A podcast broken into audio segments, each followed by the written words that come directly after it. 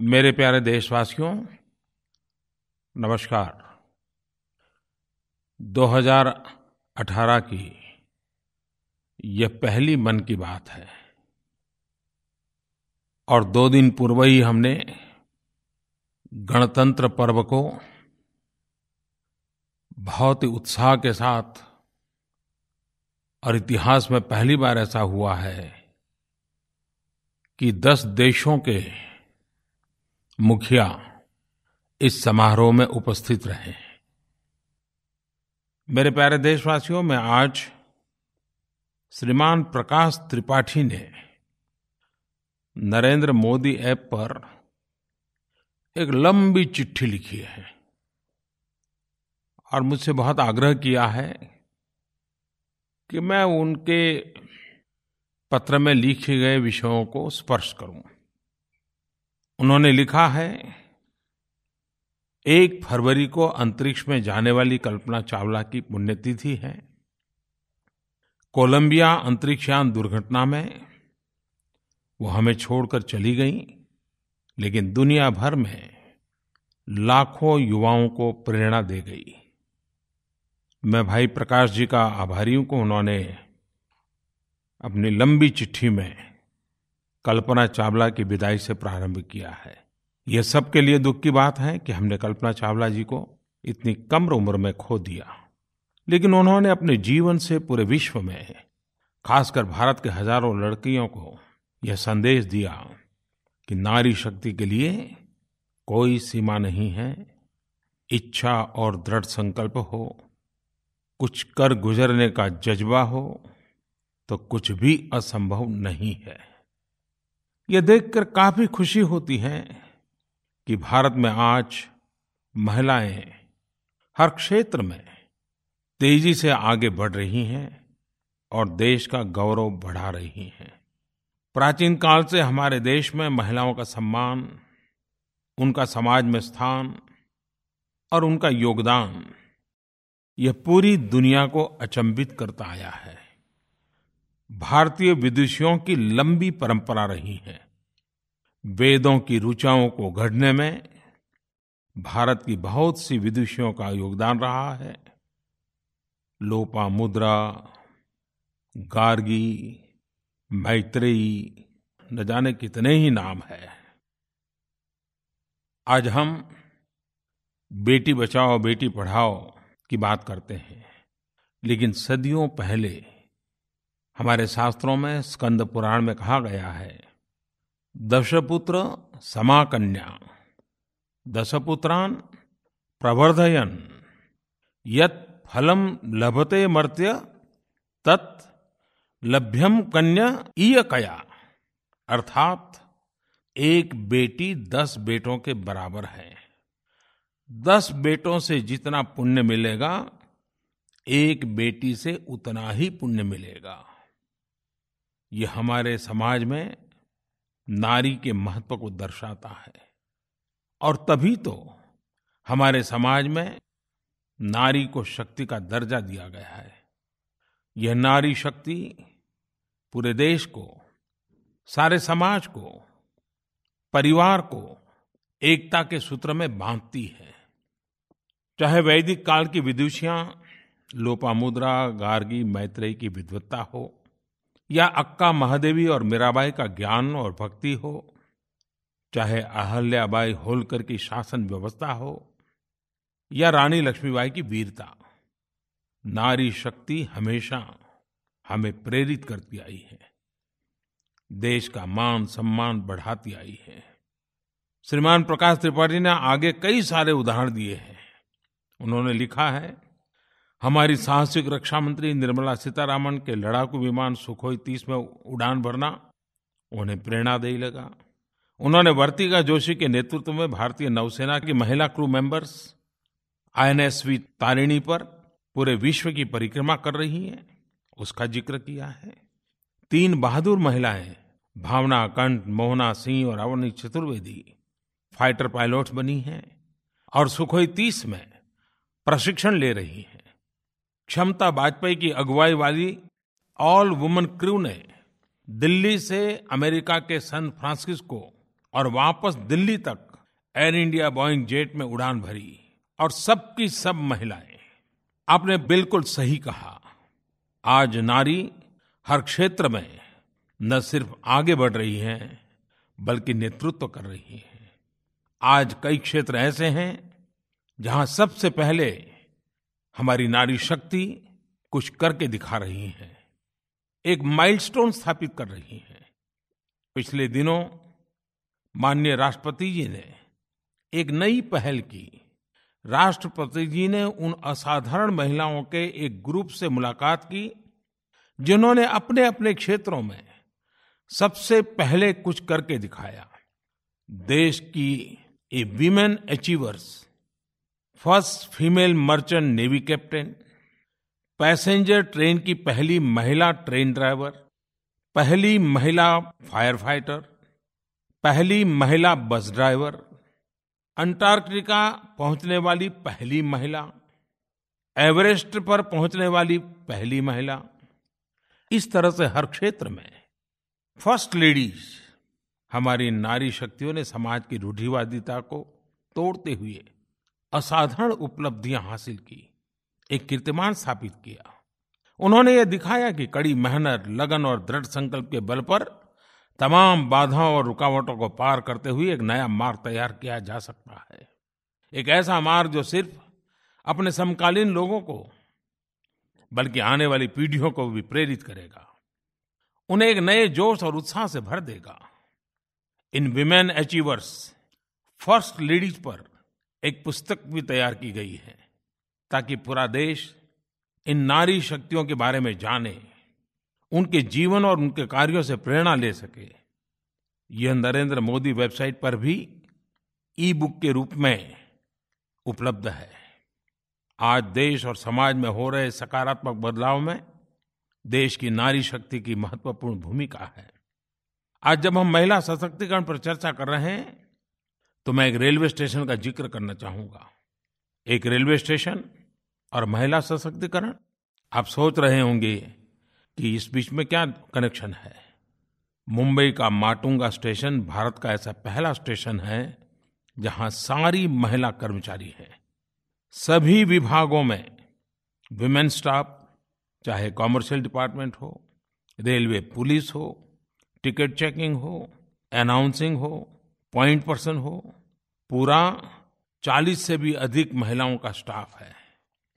इस बार बहुत से लोगों ने गणतंत्र दिवस की परेड देखने के बाद ट्विटर पर और दूसरे सोशल मीडिया पर लिखा कि परेड की एक मुख्य बात थी BSF बाइकर कंटीजेंट, जिसमें सबकी सब महिलाएं भाग ले रही थी, साहसपूर्ण प्रयोग कर रही थी। और ये दृश्य विदेश से आए हुए मेहमानों को भी आश्चर्यचकित कर रहा था। सशक्तिकरण आत्मनिर्भरता का ही एक रूप है। आज हमारी नारी शक्ति नेतृत्व कर रही है, आत्मनिर्भर बन रही है। ऐसी एक बात मेरे ध्यान में आई है, छत्तीसगढ़ की हमारी आदिवासी महिलाओं ने भी कमाल कर दी है। उन्होंने एक नई मिसाल पेश की है। आदिवासी महिलाओं का जब जिक्र आता है सभी के मन में एक निश्चित तस्वीर उभर कर आती है, जिसमें जंगल होता है, पगडंडियां होती हैं, उन पर लकड़ियों का बोझ सिर पर उठाए चल रही महिलाएं। लेकिन छत्तीसगढ़ की हमारी आदिवासी नारी, हमारी इस नारी शक्ति ने देश के सामने एक नई तस्वीर बनाई है। छत्तीसगढ़ का दंतेवाड़ा इलाका, जो माओवाद प्रभावित क्षेत्र है, हिंसा, अत्याचार, बम, बंदूक, पिस्तौल, माओवादियों ने इसी का एक भयानक वातावरण पैदा किया हुआ है। ऐसे खतरनाक इलाके में आदिवासी महिलाएं ई रिक्शा चलाकर आत्मनिर्भर बन रही हैं। बहुत ही थोड़े कालखंड में कई सारी महिलाएं इससे जुड़ गई हैं और इससे 3 लाभ हो रहे हैं। एक तरफ जहां स्वरोजगार ने उन्हें सशक्त बनाने का काम किया है, वहीं इससे माओवाद प्रभावित इलाके की तस्वीर भी बदल रही है, और इन सब के साथ इससे पर्यावरण संरक्षण के काम को भी बल मिल रहा है। मैं यहाँ के जिला प्रशासन की भी सराहना करता हूँ। ग्रांट उपलब्ध कराने से लेकर ट्रेनिंग देने तक जिला प्रशासन ने इन महिलाओं की सफलता में एक महत्वपूर्ण भूमिका निभाई है। हम बार बार सुनते आए हैं कि लोग कहते हैं कुछ बात है ऐसी कि हस्ती मिटती नहीं हमारी। वो बात क्या है? वो बात है फ्लेक्सिबिलिटी, लचीलापन, ट्रांसफॉर्मेशन। जो कालबाह्य है उसे छोड़ना, जो आवश्यक है उसका सुधार स्वीकार करना। और हमारे समाज की विशेषता है आत्म सुधार करने का निरंतर प्रयास, सेल्फ करेक्शन। ये भारतीय परंपरा, ये हमारी संस्कृति हमें विरासत में मिली है। किसी भी जीवंत समाज की पहचान होती है उसका सेल्फ करेक्टिंग मैकेनिज्म।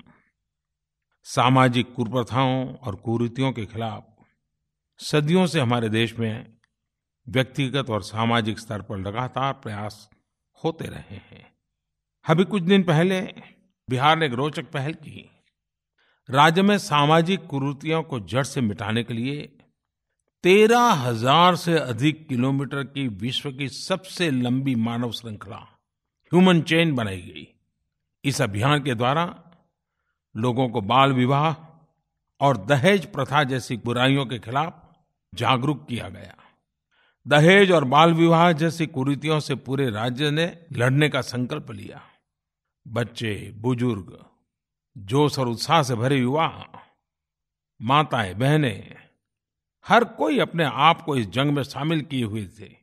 पटना के ऐतिहासिक गांधी मैदान से आरंभ हुई मानव श्रृंखला राज्य की सीमाओं तक अटूट रूप से जुड़ती चली गई।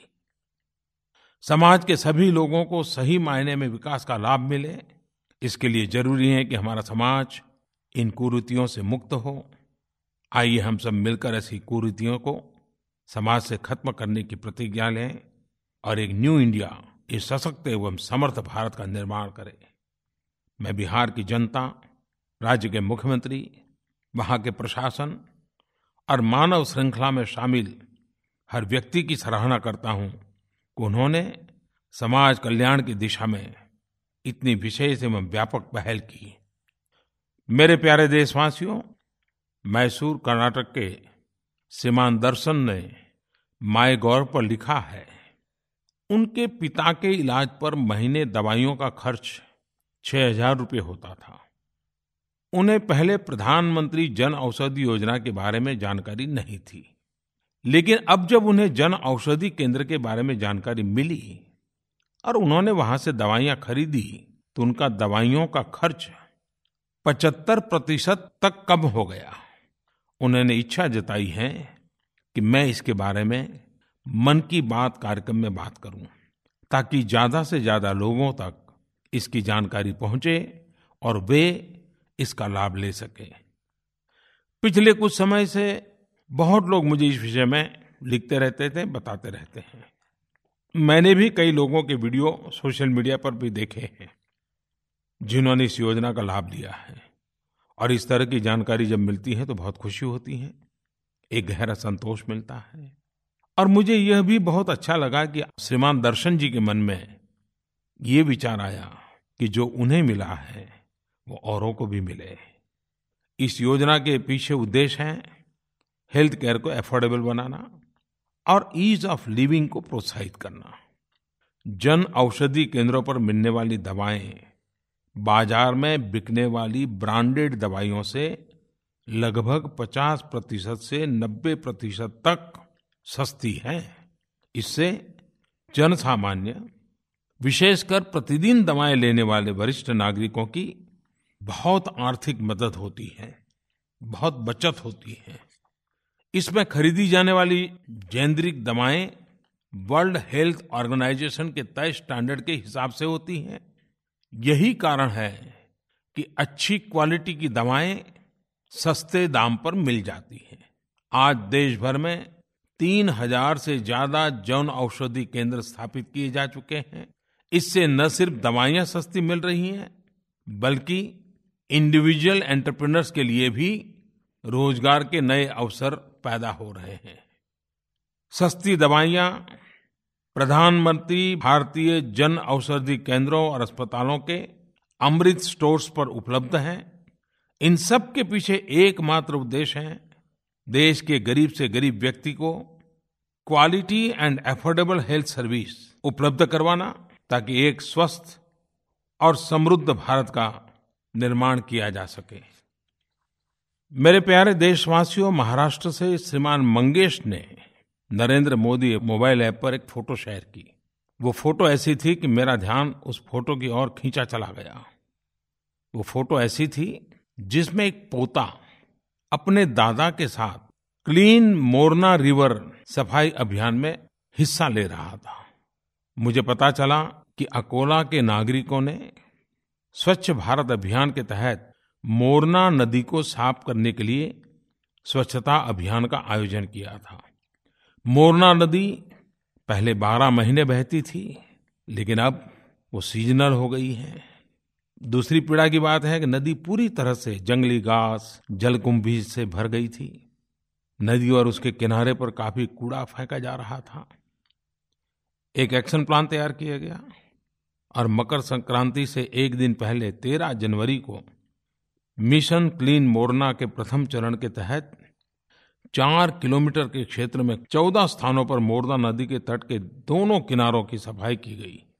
मिशन क्लीन मोरना के इस नेक कार्य में अकोला के 6000 से अधिक नागरिकों, 100 से अधिक एनजीओज, कॉलेजेस, स्टूडेंट्स, बच्चे, बुजुर्ग, माताएं, बहनें, हर किसी ने इसमें भाग लिया। 20 जनवरी 2018 को भी यह स्वच्छता अभियान उसी तरह जारी रखा गया और मुझे बताया गया है कि जब तक मोरना नदी पूरी तरह से साफ नहीं हो जाती, यह अभियान हर शनिवार की सुबह को चलेगा। यह दिखाता है कि अगर व्यक्ति कुछ करने की ठान ले तो नामुमकिन कुछ भी नहीं है। जन आंदोलन के माध्यम से बड़े बदलाव लाए जा सकते हैं। मैं अकोला की जनता को, वहां के जिला एवं नगर निगम के प्रशासन को इस काम को जन आंदोलन बनाने के लिए जुटे हुए सब नागरिकों को आपके इन प्रयासों को बहुत बहुत बधाई देता हूं और आपका ये प्रयास देश के अन्य लोगों को भी प्रेरित करेगा। मेरे प्यारे देशवासियों, इन दिनों पद्म पुरस्कारों के संबंध में काफी चर्चा आप भी सुनते होंगे। अखबारों में भी इस विषय में, टीवी पर भी इस पर ध्यान आकर्षित होता है। लेकिन थोड़ा अगर बारीकी से देखेंगे तो आपको गर्व होगा। गर्व इस बात का कि कैसे कैसे महान लोग हमारे बीच में हैं, और स्वाभाविक रूप से इस बात का भी गर्व होगा कि कैसे आज हमारे देश में सामान्य व्यक्ति बिना किसी सिफारिश के उन ऊंचाइयों तक पहुंच रहे हैं। हर वर्ष पद्म पुरस्कार देने की परंपरा रही है, लेकिन पिछले 3 वर्षों में इसकी पूरी प्रक्रिया बदल गई है। अब कोई भी नागरिक किसी को भी नॉमिनेट कर सकता है। पूरी प्रक्रिया ऑनलाइन हो जाने से ट्रांसपेरेंसी आ गई है। एक तरह से इन पुरस्कारों की चयन प्रक्रिया का पूरा ट्रांसफॉर्मेशन हो गया है। आपका भी इस बात पर ध्यान गया होगा कि बहुत सामान्य लोगों को पद्म पुरस्कार मिल रहे हैं। ऐसे लोगों को पद्म पुरस्कार दिए गए हैं जो आमतौर पर बड़े बड़े शहरों में, अखबारों में, टीवी में, समारोह में नजर नहीं आते हैं। अब पुरस्कार देने के लिए व्यक्ति की पहचान नहीं, उसके काम का महत्व बढ़ रहा है। आपने सुना होगा श्रीमान अरविंद गुप्ता जी को, आपको जानकर के खुशी होगी, आईआईटी कानपुर के छात्र रहे अरविंद जी ने बच्चों के लिए खिलौने बनाने में अपना सारा जीवन खपा दिया। वे 4 दशकों से कचरे से खिलौने बना रहे हैं ताकि बच्चों में विज्ञान के प्रति जिज्ञासा बढ़ा सके। उनकी कोशिश है कि बच्चे बेकार चीजों से वैज्ञानिक प्रयोगों की ओर प्रेरित हों। इसके लिए वे देश भर के 3000 स्कूलों में जाकर 18 भाषाओं में बनी फिल्में दिखाकर बच्चों को प्रेरित कर रहे हैं। कैसा अद्भुत जीवन, कैसा अद्भुत समर्पण। एक ऐसी ही कहानी कर्नाटक के सीतवा जोड़ाती की है। इन्हें महिला सशक्तिकरण की देवी ऐसे ही नहीं कहा गया है। पिछले 3 दशकों से बेलगावी में इन्होंने अनगिनत महिलाओं का जीवन बदलने में महान योगदान दिया है। इन्होंने 7 वर्ष की आयु में ही स्वयं को देवदासी के रूप में समर्पित कर दिया था, लेकिन फिर देवदासियों के कल्याण के लिए ही अपना पूरा जीवन लगा दिया। इतना ही नहीं, इन्होंने दलित महिलाओं के कल्याण के लिए भी अभूतपूर्व कार्य किए हैं। आपने नाम सुना होगा मध्य प्रदेश के भज्जू श्याम के बारे में। श्रीमान भज्जू श्याम का जन्म एक बिल्कुल गरीब परिवार, आदिवासी परिवार में हुआ था। वे जीवन यापन के लिए सामान्य नौकरी करते थे, लेकिन उनको पारंपरिक आदिवासी पेंटिंग बनाने का शौक था। आज इसी शौक की वजह से इनका भारत ही नहीं पूरे विश्व में सम्मान है। नीदरलैंड, जर्मनी, इंग्लैंड, इटली जैसे कई देशों में इनकी पेंटिंग प्रदर्शनी लग चुकी है। विदेशों में भारत का नाम रोशन करने वाले भज्जू श्याम जी की प्रतिभा को पहचाना गया और उन्हें पद्मश्री सम्मान प्रदान किया गया। केरल की आदिवासी महिला लक्ष्मी कुट्टी की कहानी सुनकर आप सुखद आश्चर्य से भर जाएंगे। लक्ष्मी कुट्टी कल्लार में शिक्षिका हैं और अब भी घने जंगलों के बीच आदिवासी इलाके में ताड़ के पत्तों से बनी झोपड़ी में रहती है। उन्होंने अपनी स्मृति के आधार पर ही 500 हर्बल मेडिसिन बनाई हैं, जड़ी बूटियों से दवाइयां बनाई हैं। सांप काटने के बाद उपयोग की जाने वाली दवाई बनाने में उन्हें महारत हासिल है। लक्ष्मी जी हर्बल दवाओं की अपनी जानकारी से लगातार समाज की सेवा कर रही हैं। इस गुमनाम शख्सियत को पहचानकर समाज में इनके योगदान के लिए उन्हें पद्मश्री से सम्मानित किया गया। मैं आज एक और नाम का भी जिक्र करने का मेरा मन करता है, पश्चिम बंगाल की 75 वर्षीय सुभाषिनी मिस्त्री को भी। उन्हें पुरस्कार के लिए चुना गया। सुभाषिनी मिस्त्री एक ऐसी महिला है जिन्होंने अस्पताल बनाने के लिए दूसरों के घरों में बर्तन मांजे, सब्जी बेची। जब ये 23 वर्ष की थी तो उपचार नहीं मिलने से इनके पति की मृत्यु हो गई थी और इसी घटना ने उन्हें गरीबों के लिए अस्पताल बनाने के लिए प्रेरित किया। आज इनकी कड़ी मेहनत से बनाए गए अस्पताल में हजारों गरीबों का निःशुल्क इलाज किया जाता है। मुझे पूरा विश्वास है कि हमारी बहुरत्ना वसुंधरा में ऐसे कई नर रत्न हैं, कई नारी रत्न हैं, जिनको न कोई जानता है न कोई पहचानता है। ऐसे व्यक्तियों की पहचान न बनना, उससे समाज का भी घाटा हो जाता है। पद्म पुरस्कार एक माध्यम है, लेकिन मैं देशवासियों को भी कहूँगा कि हमारे आसपास समाज के लिए जीने वाले, समाज के लिए खपने वाले, किसी न किसी विशेषता को लेकर के जीवन भर कार्य करने वाले लक्षावधि लोग हैं। कभी न कभी उनको समाज के बीच में लाना चाहिए। वो मान सम्मान के लिए काम नहीं करते हैं, लेकिन उनके कार्य के कारण हमें प्रेरणा मिलती है। कभी स्कूलों में, कॉलेजेज में ऐसे लोगों को बुला करके उनके अनुभवों को सुनना चाहिए। पुरस्कार से भी आगे समाज में भी कुछ प्रयास होना चाहिए। मेरे प्यारे देशवासियों, हर वर्ष 9 जनवरी को हम प्रवासी भारतीय दिवस मनाते हैं। यही 9 जनवरी है जब पूज्य महात्मा गांधी साउथ अफ्रीका से भारत लौटे थे। इस दिन हम भारत और विश्व भर में रह रहे भारतीयों के बीच अटूट बंधन का जश्न मनाते हैं। इस वर्ष प्रवासी भारतीय दिवस पर हमने एक कार्यक्रम आयोजित किया था, जहां विश्व भर में रह रहे भारतीय मूल के सभी सांसदों को और मेयरों को आमंत्रित किया था।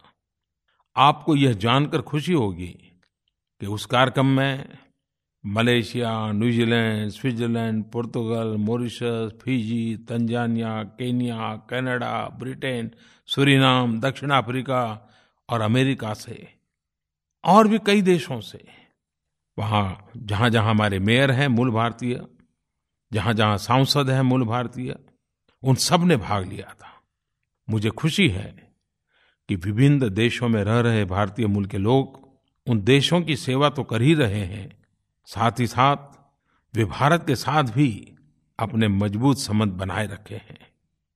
इस बार यूरोपीय संघ, यूरोपियन यूनियन ने मुझे कैलेंडर भेजा है जिसमें उन्होंने यूरोप के विभिन्न देशों में रह रहे भारतीयों द्वारा विभिन्न क्षेत्रों में उनके योगदानों को एक अच्छे ढंग से दर्शाया है।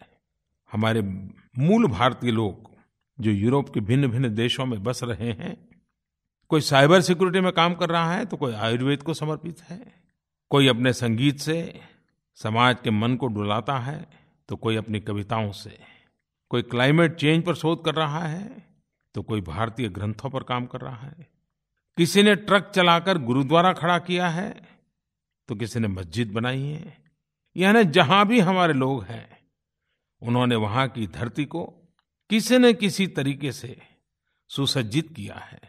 मैं धन्यवाद देना चाहूँगा यूरोपीय यूनियन के इस उल्लेखनीय कार्य के लिए, भारतीय मूल के लोगों को रिकॉग्नाइज करने के लिए, और उनके माध्यम से दुनिया भर के लोगों को जानकारी देने के लिए भी। 30 जनवरी को पूज्य बापू की पुण्यतिथि है, जिन्होंने हम सभी को एक नया रास्ता दिखाया है। उस दिन हम शहीद दिवस मनाते हैं।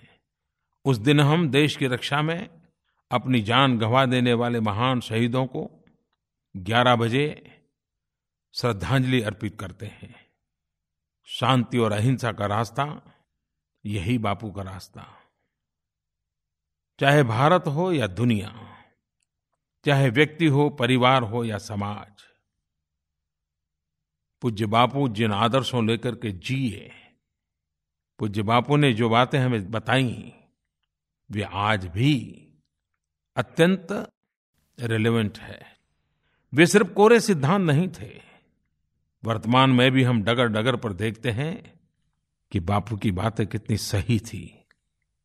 अगर हम संकल्प करें कि बापू के रास्ते पर चलें, जितना चल सके चलें, तो उससे बड़ी श्रद्धांजलि क्या हो सकती है। मेरे प्यारे देशवासियों, आप सबको 2018 की शुभकामनाएं देते हुए मेरी वाणी को विराम देता हूं। बहुत बहुत धन्यवाद। नमस्कार।